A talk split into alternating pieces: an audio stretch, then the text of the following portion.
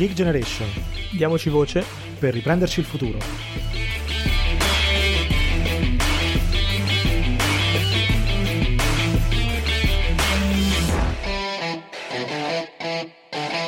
Bentornati su The Geek Generation, io sono Riccardo, qui come sempre con me c'è Mario. Ciao Mario. Ciao a tutti. Allora, torniamo con uh, i nostri episodi, diciamo, della voce uh, di alcune associazioni che come noi condividono e portano avanti, insomma, alcune battaglie nel panorama giovanile, alle quali teniamo molto. Oggi c'è un ritorno, eh, diciamo, siamo recidivi, mettiamola così. E Mario, ti lascio presentare gli ospiti che abbiamo oggi. Sì, esatto, siamo recidivi, ma siamo molto contenti di esserlo. Siamo infatti alla terza parte della nostra chiacchierata, del nostro confronto col SIGM, che è una delle associazioni principali dei giovani medici italiani. Uh, oggi ovviamente parliamo di attualità perché eh, insomma eh, in questi giorni va molto di moda l'attualità politica, ma c'è un'attualità anche sanitaria molto importante, anzi forse ben più importante da seguire con insomma, la campagna vaccinale e tutto il resto, quindi ne parliamo con chi è del mestiere, diciamo così. Iniziamo però appunto a presentare i nostri ospiti che sono Roberta Rissotto e Federico Lavagno e quindi ragazzi lascio voi la parola e vi ringrazio di essere qui. Buongiorno, eh, io sono Federico eh, e sono il coordinatore nazionale del Dipartimento Post Laurea, sono qui insieme a Roberta. Io sono di eh, Torino, della sede locale di Torino del SIGM, che è la nostra associazione divisa in varie, in varie sedi e poi ha un coordinamento nazionale. E qua con me c'è Roberta, Roberta Rissotto, che è una punta di diamante del nostro dipartimento. Roberta, di dove sei? Ciao a tutti, grazie per questa presentazione fin troppo buona. E, ehm, io sono, sono, un po' una giramondo perché sono di Genova, ho studiato a Roma e adesso, eh, così come Federico, inizierò la specializzazione, però io a Milano, quindi al momento faccio parte del dipartimento post laurea della sede SIGM eh, Milano. Bene, bene. Grazie ragazzi. Allora, come accennava Mario, eh, diciamo in apertura, partiamo un po' dall'attualità non vi chiediamo nulla della crisi di governo, accordi, giochi di palazzo e cose simili, anche perché insomma ci interessano il giusto, ma eh, più che altro insomma volevamo un po' sapere eh, da voi eh, qualcosa che riguarda la enorme ancora situazione di emergenza sanitaria in cui ci troviamo. Però c'è una novità, insomma, rispetto alle ultime volte che ci siamo sentiti, perché mh, insomma, la situazione eh, del, del vaccino probabilmente sembra oggi l'unica speranza che abbiamo per uscire da tutto questo, prima insomma di analizzare un po' nel dettaglio altro, magari vorremmo sapere da voi una piccola panoramica su come sta andando la campagna di vaccinazione in Italia dalla vostra voce che comunque siete, diciamo, avete una visuale più da dentro e può esserci sicuramente utile. Sì, allora la campagna vaccinale è partita, inizio io con una breve introduzione e poi faremo una uh, chiacchierata direi insieme a Roberta, imposterei così la nostra conversazione di questa sera. Uh, dicevo, sono appunto iniziate le vaccinazioni per il personale sanitario, cioè le persone che sono eh, diciamo esposte di continuo e sono in trincea come combattenti, perché questa qua è una, è una, guerra, ricordiamolo, è una guerra con armi che non fanno rumore, ma ehm, diciamo contro un nemico che è silente. E contro chi è, quindi diciamo che la vaccinazione è partita principalmente per il personale sanitario e poi anche per eh, gli anziani che sono nelle, nelle, case di riposo, nelle cosiddette residenze per anziani. E, mh, al 17 di gennaio eh, quando è iniziata la seconda somministrazione sono state eh, somministrate 1.120.000 dosi di vaccini. Eh, come dicevamo, il, il 17 di gennaio eh, si è incominciato a fare la seconda somministrazione perché sono, passate, eh, esattamente, sono passati esattamente 21 giorni dal va- del Vaccine Day, quindi il giorno in cui è iniziata in Europa 27 dicembre, ricordiamo domenica 27 quando è iniziata la vaccinazione ehm, in tutta Europa e ehm, appunto si è eh, iniziato a somministrare le 9750 dosi che eh, le seconde dosi appunto che erano eh, a distanza di 21 giorni. E ehm, direi che eh, le vaccinazioni di massa non sono ancora iniziate, quindi come le intendiamo, no? Noi abbiamo avuto questa mh, eh, presentazione da parte del, delle istituzioni di questi tendoni a primula che verranno allestiti eh, nella, nelle piazze, probabilmente nei luoghi eh, in cui eh, sarà possibile eh, trovare dei grandi spazi e ehm, diciamo che le vaccinazioni ancora di massa non sono iniziate. La nostra mh, premura, come giovani medici, ogni giorno facciamo nei confronti delle istituzioni e che eh, si, eh, ci siano eh, rifornimenti di vaccini adatti perché poi il, il grosso problema è, eh, è, poi questo, poi escono delle notizie tutti i giorni, Moderna eh, ha eh, ridimensionato la produzione, Pfizer ha ridimensionato la produzione, quindi ci sono notizie eh, che mettono comunque un certo grado di allarme anche nella, nella, nelle persone che non sono addette ai lavori. Ehm, per esempio noi, io e Roberta siamo medici che hanno partecipato al bando, al bando Arcuri per la vaccinazione, no Babba? Tu hai ricevuto, esatto. mi dicevi ieri le chiamate, gli altri giorni le chiamate. Sì, io ho partecipato al bando Arcuri, quindi il bando per il reclutamento di personale sanitario, medici e infermieri, eh, per eh, somministrare il vaccino a, alla popolazione, eh, cosa che inizierà tra un paio di mesi, insomma, appena o forse anche prima, appena sarà terminata la somministrazione al personale sanitario e ai degenti dell'RSA. E in particolare io ho partecipato per la regione Lombardia e già da eh, circa una decina di giorni sono stata contattata eh, via mail per aderire appunto a, eh, diciamo, per confermare la mia candidatura. Però eh, il problema è che, va bene, parleremo magari anche in un secondo momento oggi con voi, il problema è che al momento noi medici specializzandi eh, abbiamo un'incompatibilità con questa situazione perché sostanzialmente dato che l'orario di lavoro per, queste, mh, mm, eh, per coloro che aderiscono a questo bando eh, sarà di otto ore giornaliere, noi ovviamente eh, lavorando già otto ore se non di più come specializzandi non avremo la possibilità di, mm, far, mm, di conciliare entrambe le cose. Ehm, a me sarebbe piaciuto anche mh,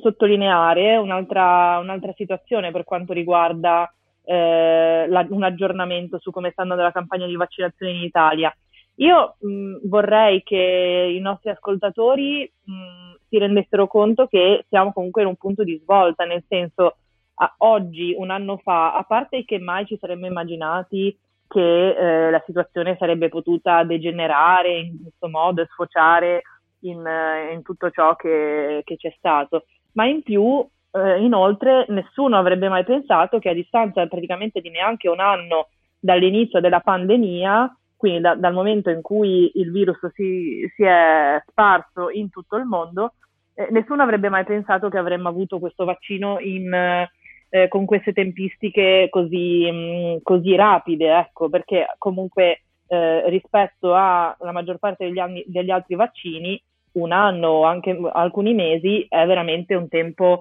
eh, molto ravvicinato.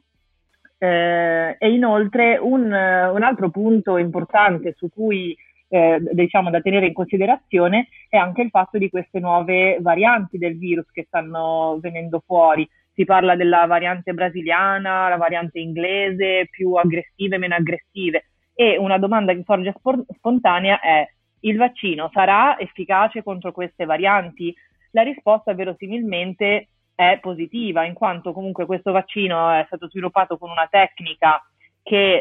eh, permette sia, eh, diciamo, um, all'ospite, diciamo, al paziente di sviluppare una, un'ottima risposta anticorpale, eh, sia comunque di, di, essere efficace anche contro mh, varianti mutate del virus, perché comunque questi virus, diciamo, non, non, deve sorprenderci il fatto che mutino continuamente, perché è nella natura, è insito nella natura del, del virus, soprattutto i virus a RNA, come appunto il coronavirus, eh, mutare in continuazione. Pertanto io mi sentirei abbastanza sicura di poter dire che in realtà noi adesso siamo preparati ad affrontare questo virus e anche queste varianti gra- grazie al, al vaccino. E l'altra però faccia della medaglia è che comunque una delle critiche contro il vaccino che, di cui si sente parlare molto spesso eh, sui giornali, insomma all'ordine del giorno, il discorso che questo vaccino sia stato sviluppato, appunto, come dicevamo prima, molto rapidamente. Però è da chiarire che comunque in questo periodo di crisi mondiale eh, è naturale che più forze da, da, tutte, da, tutto il mondo si siano unite con un fine comune di trovare questa, chiamiamola formula magica, per creare il vaccino contro questo nemico mh, invisibile, come diceva Federico. Eh, inoltre i tempi sono stati ulteri- ulteriormente accelerati dal fatto che eh, le varie agenzie di farmacovigilanza come l'AIFA, l'Agenzia Italiana del Farmaco, eh, hanno accorciato molto i tempi per la valutazione e per la successiva approvazione del vaccino. Quindi sia la ricerca sia l'approvazione e la messa in commercio del, del vaccino sono state veramente accelerate al massimo senza però eh, saltare nessuno, nessuno, step di, eh, di sicurezza del, del farmaco. Quindi, insomma, sul totale eh, periodo di sviluppo del vaccino c'è stata questa accelerazione che ha permesso di creare il vaccino in meno di un anno ed è comunque un vaccino ultra sicuro perché eh, siamo certi che non dia rischi di infezione post vaccinazione perché non è un virus, un vaccino che utilizza un virus attenuato, ma è un vaccino ad mRNA, ovviamente mi riferisco a quello di Pfizer e Moderna. Eh, quindi è un vaccino che eh, al suo interno ha delle componenti del genoma, del, degli acidi nucleici del virus, quindi non è lo stesso virus, quindi non si può essere infettati post vaccinazione e in più, come dicevamo, causa una forte risposta immunitaria, quindi insomma per diversi mesi l'individuo sarà protetto contro, contro l'infezione. Sì, eh, hai fatto molto bene a puntualizzare sulla sicurezza del vaccino perché esatto, un altro tema che, eh, di polemica purtroppo in queste settimane, anche appunto che data la rapidità eh, nell'approvazione del vaccino, eh, in molti sono preoccupati che i test non, non siano stati fatti, eh, invece no, invece è un vaccino sicuro eh, e è un vaccino che oggi abbiamo, quindi si può tornare, come dire, a guardare al futuro eh, in modo un pochino meno negativo, ecco. e d'altra parte, come giustamente anche Federico sottolineava, la campagna in Italia è partita, abbiamo superato un milione di dosi, eh, però quindi oggi siamo ancora diciamo, a, ai vertici europei per quanto riguarda in rapporto alla popolazione per quanto riguarda le dosi. La nostra paura però è un po' quella che, eh, eh, a cui appunto si accennava prima, cioè il fatto che per adesso siamo ancora dentro gli ospedali, quindi in una fase ancora non di massa, e quindi da esterni diciamo eh, ci preoccupa quando inizierà la fase appunto invece di massa eh, che le cose lì potrebbero peggiorare perché a quel punto lì invece servirà un piano totalmente diverso da quello che abbiamo oggi. Giustamente Federico accennava ai, eh, alle strutture, diciamo, a, a, forma di primula di cui si è parlato, ecco, cioè, eh, oltre a quello speriamo di avere anche strategie un pochino più chiare, un pochino più dettagliate, quindi su questo voi ci potete tranquillizzare o vedete anche voi, insomma, il rischio che poi le cose peggiorino? Allora, ad oggi, come diceva prima Federico, sono stati vaccinati quasi 1.200.000 persone in Italia e eh, circa quindi il 2% della popolazione. Eh, questi dati vedono l'Italia al primo posto in Europa per lo stato della vaccinazione, quindi direi che sono dati molto incoraggianti per il nostro paese. Inoltre, appunto, negli ultimi tre giorni dal,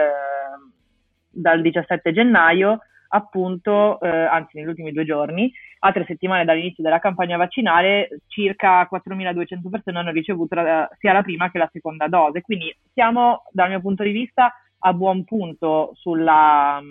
sulla campagna vaccinale. Eh, nel frattempo comunque tutte le regioni stanno dando la priorità alla somministrazione delle seconde dosi, perché comunque sappiamo che in generale in questo periodo ci sono stati o ci potranno essere dei, mh, mm,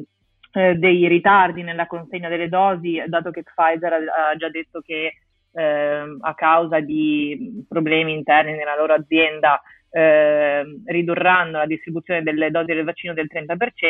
ma in ogni caso eh, appunto verrà data la priorità alla, seconda, alla somministrazione delle seconde dosi perché eh, la seconda dose deve essere fatta a tre settimane dalla prima e ritardarla rischierebbe di inficiare sul, sull'efficacia. Inoltre, eh, al momento, quindi, eh, entro la fine di insomma, questo, questo mese, questi due mesi, molte persone saranno completamente vaccinate, dato che comunque la copertura diciamo anticorpale è efficace a una settimana dalla seconda somministrazione. Quindi per ora operatori sanitari, medici infermieri e gli ospiti delle RSA sono stati i primi a essere vaccinati. In seguito, quando inizieranno la vaccinazione sulla popolazione generale, diciamo, eh, la priorità sarà data alle persone anziane e alle persone con eh, comorbidità, in particolare ai pazienti oncologici.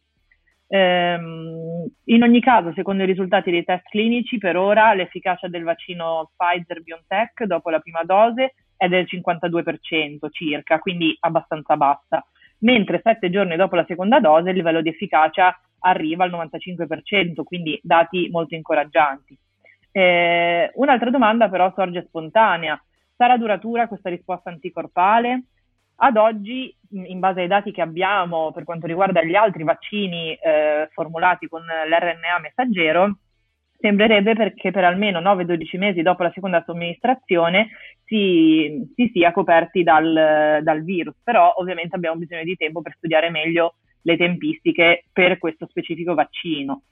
Ehm, un problema sulla, sulla vaccinazione di massa dal mio punto di vista è il problema dell'eventuale obbligatorietà o meno del vaccino e la conseguente immunità di gregge. Adesso sono uscite notizie che addirittura anche alcuni operatori sanitari si sono rifiutati di eh, ricevere il vaccino, per esempio nella provincia autonoma di Bolzano e in altre parti d'Italia, e quindi se questo fenomeno avvenisse anche a livello della popolazione generale ci sarebbe un problema, perché appunto l'immunità di gregge che eh, è data dalla percentuale di persone che ricevono il vaccino rispetto a quelli che non possono riceverlo come gli immunodepressi o per esempio in questo caso anche eh, le persone al di sotto dei 16 anni, eh, potrebbe subire dei, dei, problemi. Ecco. Sì, volevo aggiungere che eh, i dati che appunto ha fornito la collega eh, Roberta sono puntuali e eh, io stesso ho fatto il vaccino eh, venerdì scorso e eh, ci hanno lasciato un bel foglio in cui riassume tutto quanto, quindi tutti quelli che sono stati vaccinati, noi del personale sanitario abbiamo un, fo- un foglio che riassume tutto quanto e si eh, sembra proprio che ehm, diciamo do, l'immunità eh, del, contro il covid eh, si ottenga all'incirca dopo sette giorni quindi servono almeno sette giorni dopo la seconda dose per garantire un'immunità che è eh, del 95% ma potrebbe essere un po' inferiore rispetto a persona a persona. E i dati eh, ci suggeriscono che appunto ehm, c'è un'evidenza di 9, 9-10 12 mesi di, ehm, di immunità. Eh, ovviamente noi eh, non possiamo sapere di più perché? Perché il vaccino, perché il virus e poi di conseguenza il vaccino è stato isolato eh, no, in Europa a marzo, a fine febbraio-marzo, quindi in realtà noi non abbiamo uno storico maggiore e di conseguenza è tutto in divenire però ci sono dei dati incoraggianti in questo senso. Poi, eh, per quanto riguarda gli effetti a lungo termine, eh, che è una delle domande più eh, gettonate no? da poi eh, che sono in discussione, noi gli effetti a lungo termine, ehm, per quanto riguarda i vaccini a mRNA, che sono dei vaccini innovativi, perché noi ricordiamo che i vaccini mRNA sono una grandissima innovazione, cioè il vaccino, questo tipo di vaccino qua è la prima volta che viene somministrato eh, rispetto ad altri vaccini che sono di tipologie diverse, ma è una tecnologia di, ultimo, di ultima generazione, molto sicura, stata molto studiata, che finalmente è potuta eh, subentrare eh, nel mondo della medicina ed ha una sicurezza eh, molto maggiore rispetto ad altri vaccini che eh, venivano somministrati. Quindi, eh, per quanto riguarda la sicurezza, eh, noi siamo uh, molto tranquilli su questo proprio perché eh, l'mRNA eh, e ehm, il vaccino mRNA è una tecnica che è stata studiata per molto tempo ed è assolutamente innovativa. Certo,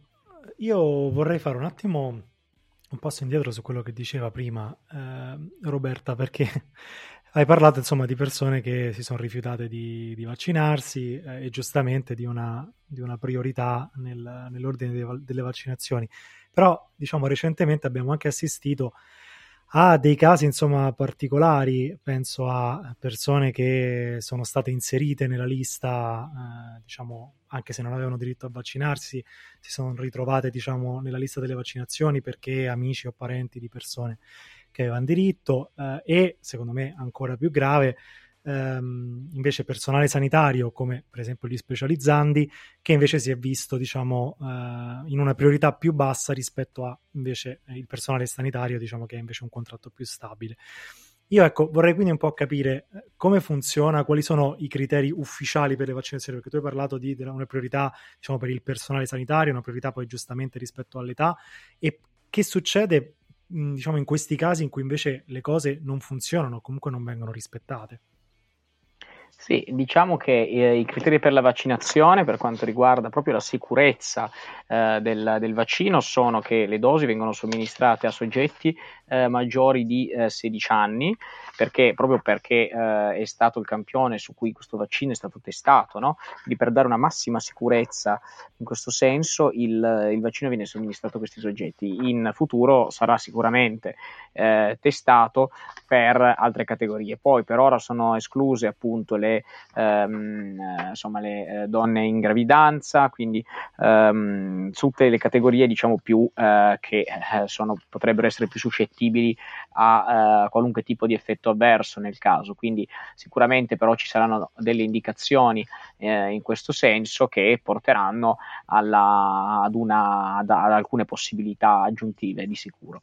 Ehm, per quanto riguarda questi sono i criteri di esclusione, eh, eh, l'infezione diciamo, non è un criterio di esclusione in senso stretto, ma è consigliabile che eh, ci sia un periodo tra, eh, che, che, debba trascorrere eh, tra eh, un caso di positività accertato eh, e poi la somministrazione del vaccino, però non possiamo escludere che il vaccino sia stato somministrato a persone che erano in stato di positività, perché eh, quando uno va a fare il vaccino mh, il questionario richiede solamente se ci sono segni e sintomi, però come noi sappiamo ehm, ci sono moltissimi asintomatici che quindi eh, dovrebbero essere screenati con un test rapido o un sierologico, che però questo non viene fatto per ovvi motivi logistici eh, e quindi in realtà noi non, poss- non escludiamo che, eh, di somministrare il vaccino a qualche positivo.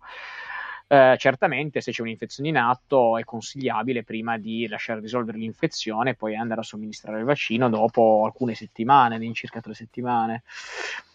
Poi, per quanto riguarda gli effetti collaterali, ehm, i probabili possibili effetti collaterali sono tutti quelli caratteristici dei vaccini, cioè le sindrome simili-influenzale, eh, il dolore, la stanchezza, il dolore t- al, sito di iniezione, quindi i soliti un po' sono proprio caratteristici in sé eh, della, delle, rea- delle, reazioni immunitarie che avvengono contro, mh, contro, le proteine prodotte poi in risposta alla somministrazione di questo, di questo mRNA, che è materiale appunto genetico, che stimola la produzione della proteina spike, proteina antigenica, proprio per essere abbastanza tecnici anche per informare i nostri ascoltatori eh, della composizione del vaccino, eh, il, il, Pfizer BioNTech, di quello che è diciamo più diffuso, e ehm, la, la principale, il principale eh, diciamo, eh, fattore di esclusione eh, per il vaccino e invece una precedente reazione anafilattica grave a un vaccino, a un precedente vaccino. Eh, perché eh, questo sarà poi oggetto di somministrazione in Uh, probabilmente in centri specialistici, in centri di allergologia. La Società Italiana di Allergologia si sta adoperando in questo senso. Quindi questi sono i principali criteri di esclusione per la somministrazione del vaccino è anche interessante comunque sottolineare come eh, la composizione del vaccino sia di per sé semplice, comunque è composto da elementi semplici, quindi abbiamo detto eh, al, abbiamo come elemento principale l'RNA messaggero del virus e poi abbiamo delle semplici componenti che sono componenti anche delle nostre cellule, del nostro corpo, quindi abbiamo liposomi, colesterolo, sali come ad esempio il cloruro di potassio o il cloruro di sodio e zucchero, quindi saccarosio e ovviamente acqua per eh, insomma, sciogliere il tutto in soluzione. Quindi vediamo come mh, non ci siano chissà quali molecole strane o cancerogene, o perlomeno per quanto ne sappiamo finora all'interno del, del vaccino. E appunto, come diceva Federico, le reazioni eh, avverse mh, notificate finora sono quelle classiche di, di un vaccino, niente di più, niente di meno. Eh, è importante anche ricordare che comunque anche dopo la seconda somministrazione è necessario mantenere le distanze, utilizzare la mascherina, quindi queste sono le disposizioni attualmente in vigore e bisogna comunque comportarsi come se si potesse essere a rischio. No, molto chiaro e anzi grazie di eh, insomma, averci chiarito anche dei passaggi importanti più a livello tecnico perché eh, ovviamente appunto parlare anche di cose più tecniche serve eh, anche a tranquillizzare le persone, mettiamola così, e quindi è molto importante. Passerei però, eh, insomma, per andare in chiusura, però a un ultimo punto molto importante che riguarda invece più forse, diciamo, la vostra categoria professionale come giovani specializzanti, eh, perché ovviamente negli, ultimo, negli, ultimi tempi abbiamo visto che eh, il ruolo dei specializzanti nella campagna vaccinale è stato messo abbastanza in discussione da varie parti, in particolare per quanto riguarda il rapporto col Ministero del, dell'Università. Eh, e quindi vorrei capire un po' da voi cosa sta accadendo, eh, quali sono appunto i problemi, eh, anche appunto rispetto a ciò che ha detto il Ministro Manfredi, ehm, e quindi appunto sentire un po' da voi cos'è che eh, sta succedendo. Allora, eh, sì, eh, la, la, questione è questa. Il, il fatto è che ehm, probabilmente i medici che verranno reclutati con il bando Arcuri non, non bastano, eh, perché 3.000 medici per supervisionare, perché poi saranno, avranno un'attività di supervisione nei vari centri vaccinali, non bastano. Eh, e quindi, quindi, si è passati già a un interesse nel reclutamento di, di specializzanti. Il problema è che eh, si è passati a un inserimento della, delle vaccinazioni come attività formativa. Un'attività formativa è un'attività che dà la possibilità di formazione, che dà la possibilità di imparare a fare qualcosa. Diverso è il lavoro. Eh, se noi eh, mettiamo degli specializzanti, magari chirurghi, a fare eh, mesi e mesi e mesi di vaccino, mm, non è più formazione, ma a noi eh, risulta essere lavoro. Quindi eh, il lavoro deve essere sempre retribuito in maniera giusta e quindi ehm, per nostra diciamo, consultazione quello che noi chiediamo alla, mm, al Ministero è che il lavoro venga retribuito e non che eh, gli specializzandi vengano poi sfruttati. Quindi noi siamo in attesa di cercare di capire che il Ministero si esprima in maniera migliore e ci faccia capire quali sono le intenzioni, perché ad oggi non sono chiare. Quindi se mh, non sono chiare le intenzioni di reclutamento anche di, eh, degli specializzanti che costituiranno una parte, mh, ahimè, fondamentale nella vaccinazione, ehm, sicuramente eh, moltissimi di noi daranno la propria disponibilità volontariamente, eccetera, perché poi nessuno si sottrarrà alla, a fare eh, appunto a rendersi disponibile in queste emergenze, perché tutti noi abbiamo sicuramente la, l'obbligo morale di aiutare e, e, la volontà di aiutare, però eh, se ciò che è lavoro va retribuito. Quindi siamo in attesa di, di risposta da parte del Ministero eh, a riguardo eh, e eh, speriamo che si riesca ad avere un, un confronto che già si è avuto eh, con la FNOMCEO, che è la Federazione degli Ordini a livello nazionale, il cui presidente eh, ci ha dato eh, diciamo una, un segno di vicinanza, Anelli, e, ehm, e, quindi cerchiamo nelle prossime settimane di, di trovare appunto una, un punto in comune eh, che possa eh, mettere nelle condizioni i giovani medici in formazione di poter eh, portare avanti la loro formazione, che questa non venga eh, sostituita con i vaccini, perché poi il, il rischio è, que- è, questo, che gli specializzanti eh, vengano poi sottratti alla loro formazione per fare esclusivamente vaccini e che se il lavoro venga retribuito. Esatto Federico, e in più c'è anche da chiarire quello che dicevamo all'inizio, cioè che al momento la specializzazione è incompatibile col, con il ruolo di medico vaccinatore, quindi al momento noi, anche se abbiamo dato la nostra disponibilità, non possiamo essere effettivamente reclutati seguendo il bando che è stato pubblicato dal commissario straordinario per l'emergenza Arcuri. Quindi vogliamo evitare che ci sia questa disparità con eh, medici e infermieri regolarmente assunti e pagati per le vaccinazioni e specializzanti che non potendo aderire come, eh, come tutti gli altri a questa campagna, eh, vengano eh, realmente poi sfruttati e, e, utilizzati per fare vaccinazioni senza poi essere retribuiti. E in ultimo, eh, tor- tornando al discorso di prima della vaccinazione invece su, sugli specializzandi, non quindi gli specializzandi come vaccinatori, ma come riceventi del vaccino, eh, in realtà la situazione non è omogenea nel, in generale nelle varie regioni e ne, nelle varie realtà ospedaliere,